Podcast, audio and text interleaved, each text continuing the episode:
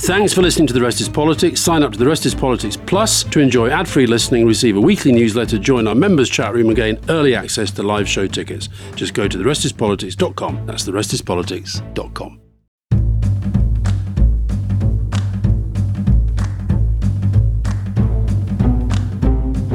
Well, welcome to it's not really an emergency, but a kind of unexpected Rest is Politics. It's Alastair here. Rory's on a ski slope at the moment, but he and I have just recorded half an hour yabbering away together on YouTube, which you're about to hear. And we do two things. First of all, we give you the details of our pre election tour, assuming the elections are going to be in the autumn. And we tell you where and when, and most importantly, how to get tickets. And also, we're going to react to these two by election results overnight where the Tories have been absolutely splattered by Labour. So, yeah, hope to see lots of you on the tour in October. The 6th in Brighton, the 9th in Birmingham, the 11th twice in Manchester, 12th in Glasgow, 14th Cardiff, and 15th, terrifying, the O2 Arena. So, hope to see lots of you there. Hope you enjoy the chat that we're about to have. You can get tickets, by the way, frankly, wherever you can find Rest is Politics online, social media, Twitter, restispolitics.com, anywhere. We're here live, which means that uh, you know we can't. No mistakes. You, you, can't ask me to show my trousers or anything on the on Rory, the show. I, having already seen them as you took your seat, I am definitely going to get people to take your ridiculous trousers, which I don't think even the toffs of the toffs would wear those on the ski slopes. No, but anyway, no, we're, we're here to to discuss these tremendous Labour victories in the by-election, which are very interesting in terms of lots of things actually um, in terms of what that might mean for how Labour does in the election and in terms of what it says about Parliament. But we're also here, aren't we, Alastair, to encourage people not to listen to us at all, but to take advantage of the fact that the live sale of our tickets has just started. So, very quickly, before I hand back to you, this is our October election tour. So, to remind people, this is our big live tour, which is going to be doing the UK and US elections, because obviously we're betting hard that the UK elections are going to be not in May. So 6th of October, Brighton Centre. 9th, Birmingham, Utilita Arena. 11th, Manchester O2 Apollo twice. 12th, Glasgow, SEC Armadillo. Cue jokes about Amarillo. 14th mm-hmm. October, Cardiff Utilita Arena. And then the big one in London is we're going to do the O2 in the round. So basically, anybody listening to this live show please get off this live show and book your tickets. No, no, no, no, no, no. You can do both, or you can do both. You can have a, you can have a phone, you can have a laptop, you can have a oh, I see. Okay, friend yeah, or a colleague. I'm, I'm, I'd, lo- I'd love to be able to get the data for how many people watching this are actually at work Maybe yes, well, that, you, you can tell us, by the way, in the very private chat, um, which yeah. nobody else will see, I'm sure. Um, so I think people should. Uh, yeah, I hope people do come. We've we've actually because we put tickets up for members only. I think we've sold well over ten percent of the whole lot already. And, and by the way, Manchester and, uh, and London appear to be where we have the biggest followings. Looking at the sales, so although, um, although we've had a big response, nice response from Cardiff, couple of couple of Welsh comments in the thing. Yeah, and uh, somebody who who describes himself as Stormy Daniels, but is presumably not Stormy Daniels, says, "I just got into bed, but this is worth staying awake for." And well, it could be Stormy Daniels. I mean, Stormy Daniels presumably goes to bed quite a lot. Yeah, yeah, that's true. This looks, but looks like Sam Stormy Daniels with a beard. Looking at the photograph, Sam Wilkins. This bloody queue for O2 tickets. It's like I'm booking to see Taylor Swift. There we are. That's a great compliment for you. Now, let's get to the serious stuff, though. Just to, I'm going to just explain to people what happened, and then we're going to hand over to you for comments. So there have been two by-elections, and by-elections of, of seats which the Conservatives held. And by elections are obviously things that a sitting government wants to avoid if at all possible. But in this case, they lost two MPs for different reasons. In uh, Wellingborough, they lost Peter Bone, who they had to fire from the party or decided to fire from the party because there were some very serious allegations against him for sexual misconduct and bullying. And he was then removed by something called a recall petition, which maybe we should talk about a little bit because it's a really interesting development in the British Constitution, allows you to recall your MP. The other seat, which is Kingswood, was an MP called Chris Skidmore, who went into Parliament with me in 2010, and whose seat was being abolished in the election. And then decided two months later that he was going to resign on principle about uh, the government's environmental policy and fracking. So in both cases, by-elections held. In both cases, Labour come home with a extraordinary result, but even more dramatic, I guess, in Wellingborough. Over to you. So, looking by the way at the comments, most people do seem to be at work. So I hope their employers aren't all looking at them over their shoulder as they listen to us. As you know, you you are one of those people who thinks that the Tories have lost and that Keir Starmer is in in office, sort of, you know, all over by the shouting. Even with this results, I think it's important to keep a few things in perspective. Um, that being said, I think they're pretty disastrous for the Tories. Uh, the swing in Wellingborough, and admittedly, it is a very odd scene when you have an MP kicked out and his partner stands in for takes the the candidacy. Rishi Sunak didn't yeah, campaign j- j- either of these. Yeah, just on that one. I mean, it, exactly. So Peter Bone, having been recalled for serious sexual misconduct towards one of his male parliamentary assistants, and having divorced his wife, then decided to encourage his current girlfriend to run in the seat. So th- there's a background here. And of course, part of the background is, is that recall petition was huge news locally. So there will yeah. be many people who are voting against Peter Bone, but it's produced an astonishing result. It's a swing, I think, of 18,000, second largest swing ever recorded in history. Well, it's the biggest to Labour. It's 28.5%. It's the biggest to Labour this Parliament. The biggest before that was Tamworth, which was 23.7. I have to say that the biggest ever was a very happy day in my life. Um, it was Dudley in 1994. And I, I can remember this one very, very well because we were in the United States of America. Tony Blair was speaking at a dinner in the ambassador's residence, that very grand building in Washington. And we got the result in. Uh, I got uh, Fiona Gordon, who was our regional director, told me the result, and I slipped in to see Tony at this dinner. It was you. You have to be able to have a laugh with your boss every now and again. And I, I just slipped in as he was sort of pontificating about the future of the world and being very grand with all these senators and Congress people and military bods and what have you. And I tapped him on the shoulder and he looked up and I, I, I did my, the, the, my sort of sad eyes look. And I said, not as good as we thought. And he said, what do you mean? I said, it's going to be a recount. And, and, for five seconds, I absolutely had him, and then I sort of I burst out laughing and gave him the result. Uh, he did, though, tell me straight away, get onto them and say no complacency, hard work goes on, etc. Um, so, but it is a it's a massive swing. Um, uh, if if this swing happened nationally, Rory, in a general election, how many seats do you think the Tories would have? Don't know. What's the, what's the answer? Four. One, two, Ooh. three, four. Four seats. If this happened nationally, the, the Tories would have only four seats left in Parliament. Correct. Correct. That's why people should not sort of imagine that that's going to happen. Um, now, and, and, on the turnout, I mean, turnout is pretty low 37% in one, 38% in the other. So almost two thirds of people didn't vote. And again, here's where I would be a bit cautious if I was Labour. A lot of those people, I suspect, are people who ultimately will vote Tory.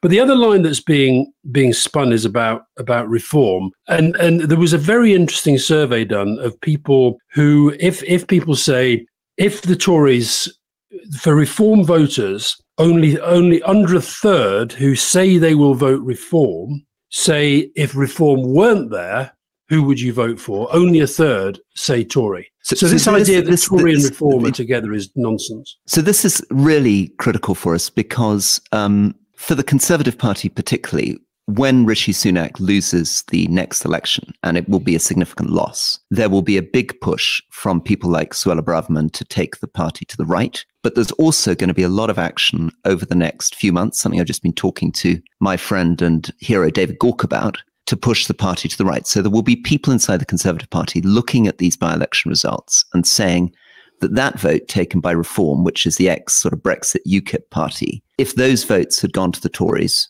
they would have won. And of course, as you've pointed out, there are two problems with that. One of them is all those votes wouldn't have gone to the Tories. And number mm. two, chasing those votes would put the Tories into a more and more strange right wing position and yeah. will tempt them, for example, to do stuff on immigration. And as we've discussed, that's a crazy thing to do because there's absolutely no way they're going to be able to make any difference to immigration between now and the election. Yeah. You've said before that, you know, the economic situation is so grim that it's hard to see how the Tories can pull this round. And so yesterday was very really interesting. I mean, it used to be that you couldn't do big political news on by-election days, and that whole purdah thing, the rules seem to have completely gone along with a lot of the other sort of standards that we used to take for granted. But so yesterday you had a situation where Jeremy Hunt, the Chancellor, was out there talking about tax cuts. And meanwhile, the official data came out showing that the economy was officially in recession. And I think this tax cut thing, I think the Tories are trapped in a historical view of the world that goes back to Margaret Thatcher. They just think that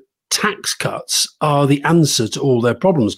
I think they're the answer to their problems politically with this rump, this, well, significant rump in the Conservative Parliamentary Party, MPs who think they have to be able to say tax cuts. But I actually think for Labour, they can win an argument that says that tax cuts at this time are the wrong thing to do for the economy. Exactly. And I think people like me who are more on the left of the Conservative Party would completely agree with you. That the reality is that public services are shot to pieces. And this idea that they're going to be able to cut public services more, public spending more, which is one of the things that's going on with this tax cut discussion. So there's a story from the tax cutters that because interest rates are coming down, it's going to be a little bit more money for the government. They're then going to put 5 billion into trying to stop a rise on fuel duty. And then they're going to talk about more cuts to public services in order to create room for tax cuts. But it's it's a really daft thing to do. Um, mm. What we need is more investment in public services at the moment, not less. And the strategy for growth. Now, some of the, just look, trying to look at some of the hundreds of questions that are coming in, Rory. And you you said at the start, "Oh, nobody apart from my mum will be watching." There are hundreds and hundreds and hundreds of questions. But Quite you don't know few, how many of these are my mum under different names. Well, I don't think your mum would be dishonest like that. I really think oh, she put up you. her own name. Uh, by the way, Stormy Daniels has confirmed that Stormy Daniels is the name of a dog. Okay. Right. And and Stormy is not in bed because she's in Sydney and it's 9 p.m. Okay. Gotcha. gotcha, um, gotcha. I often go to bed at, uh, at 9 p.m. So one of the themes that's coming through in the questions is will this embolden Labour? Um, I hope so, is the answer to that. I, I think that Labour still needs to give people more of what a friend of mine calls the, the, the, the, song to whistle to as they go to the ballot box. At the moment, I think you're getting an awful lot of I hate the Tories, I want to get rid of the Tories.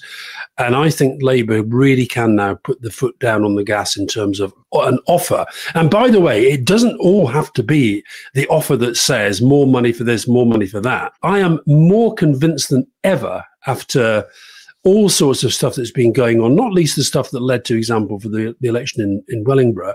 I really do think that there's a massive campaign to be fought on standards in public life and what sort of country we are, what sort of politics we want. And I think that, interestingly, I didn't catch it, but I saw on social media Keir Starmer on the media this morning saying that he lost a lot of respect. He felt his relationship with Rishi Sunak changed last week on the back of the prime minister's question exchange about when he said he doesn't even know what a woman is, and when, Brianna Ghey's mother was up there, and you're seeing so much. There was a very good example yesterday. The Tories put out a completely misleading clip of something that Sadiq Khan said, um, and I just think the public are, are, ready. I think they're ready to say, oh, f- you know, bugger off with your tax cuts. I think they're ready to say, we want real change. And clearly at the moment, Labour is the only party that could form another government. So that has to come from Labour. But I think Labour have to offer more than they are at the moment. Yeah, I really to get a like, to get a to get a landslide, yeah. which and is I there think, for the taking. And and I think not just to get a landslide, but also I always felt in government that if you've said things before the election and ideally put them in the manifesto, but at least made big public statements, it gives you so much more momentum when you come into government to get those things done because the whole civil service is ready for you. They've read those stuff in the manifesto. They've heard what they've said. They get the point. They will have prepared it. And as you as a minister come in and say, this is where they want to go, they don't feel, as they often will, if you suddenly change your mind after the election, oh my goodness, you know, how's this going to work? How are we going to do this, etc. So it's good for getting things done. Um, we've had a lot of good questions about reform. I mean, I think I've counted 10, and I'm sorry I'm not reading them all out. Um, but I want to pick up Chicken Pie 113. Ben Habib only got 13% after massive campaigning. Mm. Not that impressive. After all the effort they put in, I'd expect 15% plus. So this is to do with this right wing UKIP reform vote. It's not that impressive, actually. Compared to where the party was in 2015, it's not doing that strongly. So, quite a lot of people asking questions are, are worried about reform, but I think you could tell a story that in some ways, um, as we've discussed on the podcast before, the, the kind of populist right hasn't really got going yet in Britain in the way that it has in other European countries. Um, one other thing you raised, which I'm I wanted to do a little bit of a explainer on because I think it relates to something we you've been talking about, which is standards in public life, um, which are these recall petitions. So often we get questions in question time on what can we do to get rid of our MPs, and this you couldn't in the past, but in 2015, the Conservative Lib Dem coalition brought in a new bill in Parliament, which I voted for, to allow people to recall MPs. And what happens is if the MP gets a criminal conviction or is or cheats on their expenses or is suspended for more than 10 sitting days from the House of Commons, the members of constituency, the normal voters in constituency, get to sign up to a petition. And if more than 10% of people vote for this petition, then a recall by election has been called. And the nice thing about it is that it's actually happened to almost every party. North Antrim against Ian Paisley DUP, which didn't make it through. Peterborough, where Labour, Fiona Onasanya, who'd been lying and cheating on speeding offences in her cars, got recalled and lost the by election. Brecon and Radnorshire, where a Conservative was uh, putting in false invoices to cheap on his expenses. And then Rutherglen, where we had an SNP MP who had been breaking COVID restrictions.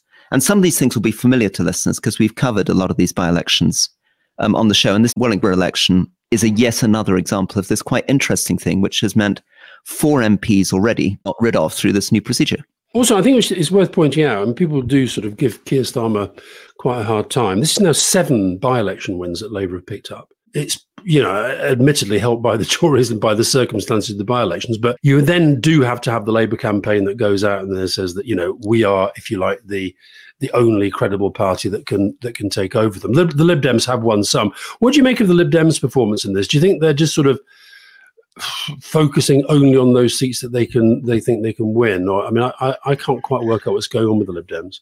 Well, I, would be interested. I mean, I think I don't understand. They and I, I don't understand what's happened to the Lib Dems. Really, I mean, they they just are don't seem to me to have the energy or votes that you would expect when people are so disgusted by the Conservatives and where a lot of people are in the centre ground. I mean, Labour's taken a lot of those centre ground voters, which I think if the Lib Dems had been more agile, mm. they would have been able to go. One place maybe to watch could be is there any chance that something interesting will happen in Rochdale? Just to remind listeners, Rochdale's the by election coming where there's a, a Labour MP running. And actually, there's been quite an interesting question about, about that. We've had Samuel Dunt said, Can Alastair elaborate on what he said about George Galloway in his Instagram live and he gets a chance. George Galloway is a candidate in this forthcoming by election. Mm. Technical question, though. Um, question about whether Ed Balls defending the Labour candidate shows something about the split between Corbynistas and non Corbynistas in Labour. I don't know about that. I th- look, Azhar Ali, the, the candidate, was taped we talked about this on the q&a yesterday was tate making some you know but basically buying into this conspiracy theory that the israelis knew that the hamas attack was going to happen and they let it happen so as they could sort of do what they're doing now in gaza. Because the nominations had closed labour sort of said they had no alternative but to sort of he stays on the ticket as it were but now they basically said they're not going to campaign for him. Now he's still a candidate. Uh, the, the, George Galloway is. Um, I mean, my first experience of encounters with George Galloway were way back in the eighties when I was a journalist, and he was in charge of a, a charity called War on Want, and all sorts of kind of shenanigans went on there. And, and I was on the Mirror, did a big story about some of the sort of stuff related to expenses and so forth. And then I guess my, you know, he, he he's a formidable kind of orator and and rabble rouser, Galloway, um, and quite I, funny, I guess. He's. I mean, I remember seeing him take on Christopher Hitchens and taking on the U.S. senators. Am I right? Yeah, he's a. he, Listen, he's a. He's a. He's a. He's a sort of very eloquent rabble rouser. And um, he's you know we talk a lot about populism. He goes into places. I don't i don't i'm sure he believes a lot of things but I, he, he exploits the situation. So this is a classic situation where he can go in as he's done in by-elections previously.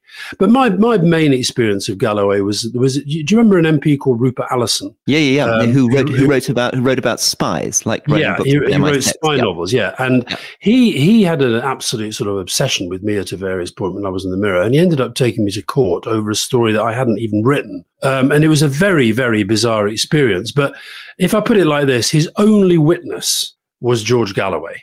Uh, so and, and, Rupert Allason was a Tory MP, and he was Rupert Allason was a Tory MP. George Galloway at the time was was I think was a Labour MP, and he likewise. I don't know why I attract these people, Rory, who despise me so much, but just as Allason despised me, so did Galloway. But it's quite something. How can I put this without reopening the whole thing? It's quite something to sit in court and watch somebody describe scenes which you know because they're about you just did not happen. It's quite a weird feeling that. But anyway, he anything could happen in this by-election because, of course, what you might expect is that well, Labour have pulled the plug on their candidate, so therefore the Lib Dems might pick up, but there doesn't seem yep. to be much sign of that.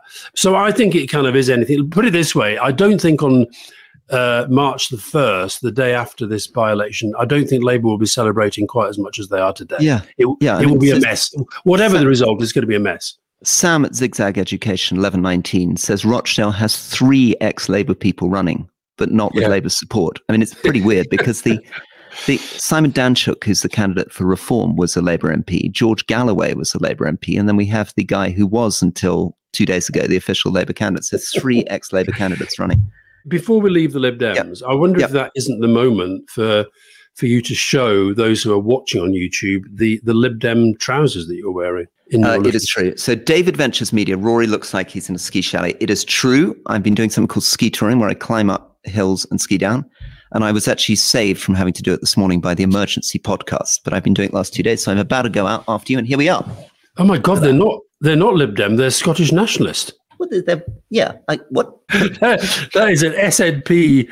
I've never skied. I've never skied in my life, Rory. I've, I've, this is probably very wrong, but I've always seen it a little bit as a sort of public schoolboy thing. Is, is that yeah, wrong? It's part, part of, I, no, I think I think I don't I don't think that's still true, but I think I can I can see why you might think that. Um, now, in the so, Roy, in the comments before we go yep, on, in the comments, yep. we're getting a lot from the rest is politics team saying election tour tickets selling quickly follow the link in the description to buy yours now. Now, and by the way, on the pricing, please don't shout at us. Um, hopefully, it's not. Somebody says this is like Taylor Swift prices. No, it's not. Have you ever been to a Taylor Swift show? Now, let's just give them a repeat. Brighton Centre, October 6th. Birmingham Utilita Arena, the 9th. Manchester, twice on the 11th. Twice. Glasgow, the 12th of October. Cardiff, the 14th. And I hope this will put a stop to the people who say we never go to Wales. I was in Wales two weeks ago, uh, and, and and the O2. I'm slightly I'm slightly panicking about the O2. I must admit. Yeah, slight panic about that, but no, no problem. We'll definitely filling the OT would be very funny. Um, okay. Sam, Sam at Zigzag Education if people come to the O2, I promise to. No, actually, it's going to put people off. I say I'm going to do a dance, isn't it? But you might do some music. You might do some music. I might play music. Yeah, yeah, yeah. You, yeah. what I never get you to do is sing. I keep trying to. I keep trying to say, you know, Alastair this is the way the to the armadillo. Exactly. That that's that, yeah. that, that's. I'm that's not a good singer. I'm, I'm a better singer than you are, but I'm not a good singer. Okay, quickly, just to give people a sense of what we're going to talk about on stage. It's going to be an amazing moment to do a live show because this has been the year of colossal elections. By the time we're on that stage, we will have seen all the big South Asian elections Pakistan, Bangladesh, India. Mm. We will have seen, obviously, the Indonesian election, which, just to update people who listened to the last pod, uh, Prabowo Subianto, uh, the special ex special forces commander Suharto's son in law, coming He's through and winning there. Big time. Yep. Big and that's a big victory for authoritarian populism and probably a big mm. retreat for democracy in Indonesia. But by the time we get to October, we will be right in the middle of the UK election, talking about all the details of that. But above all, the US election, which will be coming just in a few weeks' time. And I'm I'm in the States a lot at the moment. I'm flying back there on Sunday. And I hope I'll be able to bring in some of those voices and some of those questions. Um, listen, Sam at Zigzag Education, I, I'm I don't know who Sam at Zigzag, but I'm overly favoring Sam at Zigzag Education, she or he, Greens in Kingswood showed some steady growth, doubled their small vote share, albeit to only 5.8%, but above the Lib Dems. Good mm. indicator for disillusion with Labour over green investment and Gaza. Do you think there's any hope for the Greens, or it's still very difficult in the two party system? Well, we're, we're actually going to be talking to Caroline Lucas on leading in the near future. And I think part of her uh, appeal is her and she's standing down. So it's not impossible that the Greens lose their only seat. And I think that will, if that does happen, and if the Greens do do better on the back of as, as Sam says, disillusioned with Labour over green investment and Gaza. Uh, I'd be surprised if they aren't picking up some support over that. But we're back to the whole thing about the first past the post system. There will be tactical voting. There will be a sense, and I think there's been tactical voting in these by elections, by the way. But I think with the Lib Dems, the reason maybe for their uh, small votes is, is actually that a lot of those people will have voted Labour. And one of the reasons, by the way, Rory, I haven't taken up the invitation to rejoin the Labour Party, I want to be able to carry on saying I think people should vote tactically. Which you wouldn't be able to say as a Labour. No, I think it'd be very difficult as a Labour member to go around and say, you know, vote Lib Dem in wherever wherever it might be. But that, look, there may well be. I th- the other thing I think was going to happen, Rory, in the near future, I suspect these results will be. You look, you know, lots of these Tory MPs.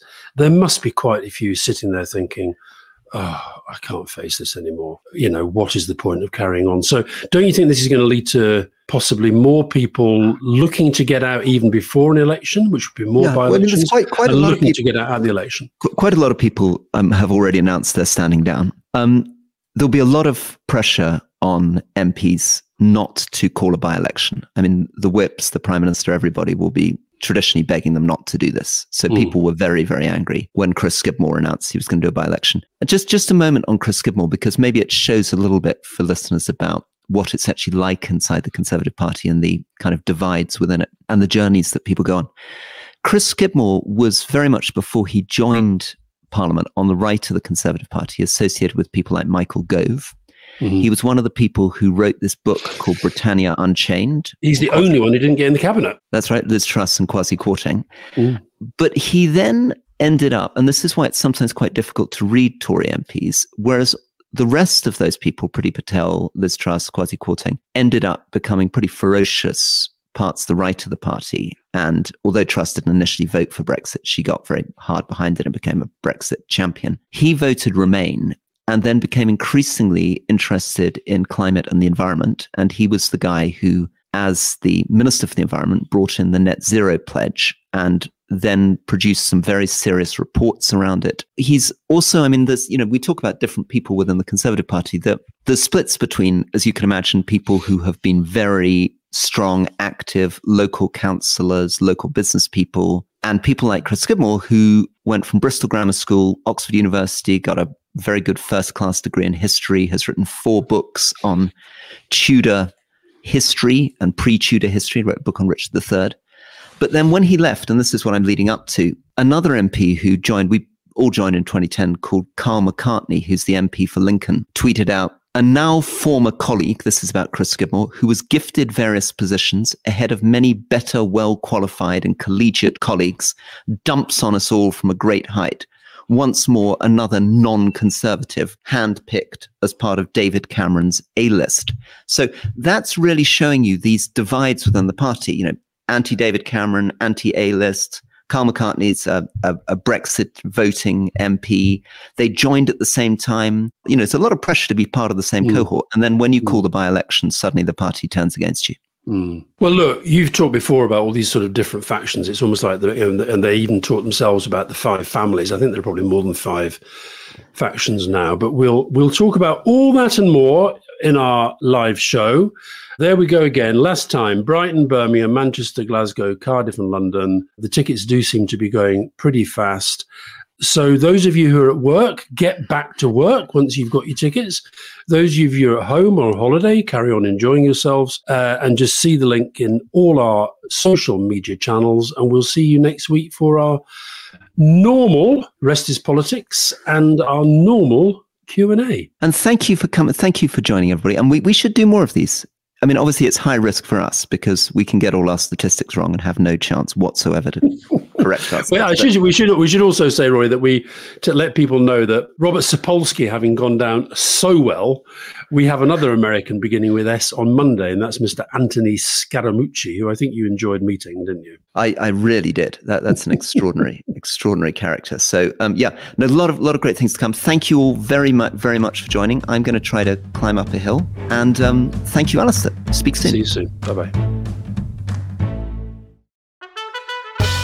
You were probably signing your own death warrant. Well, probably, but I'd moved into damage limitation mode. Who killed Liz Truss? I'm Robert Peston from The Rest is Money, and we've been telling the story of the worst financial crisis faced by a British government for 50 years. The consequence of the catastrophic mini budget. And now I'm talking to the Prime Minister at that time of extreme chaos Liz Truss. Over the course of two episodes, I ask her what she knew and when, how much responsibility she takes for the crisis, who she blames, and of course, who killed Liz Truss. Listen to The Rest is Money now, wherever you get your podcasts.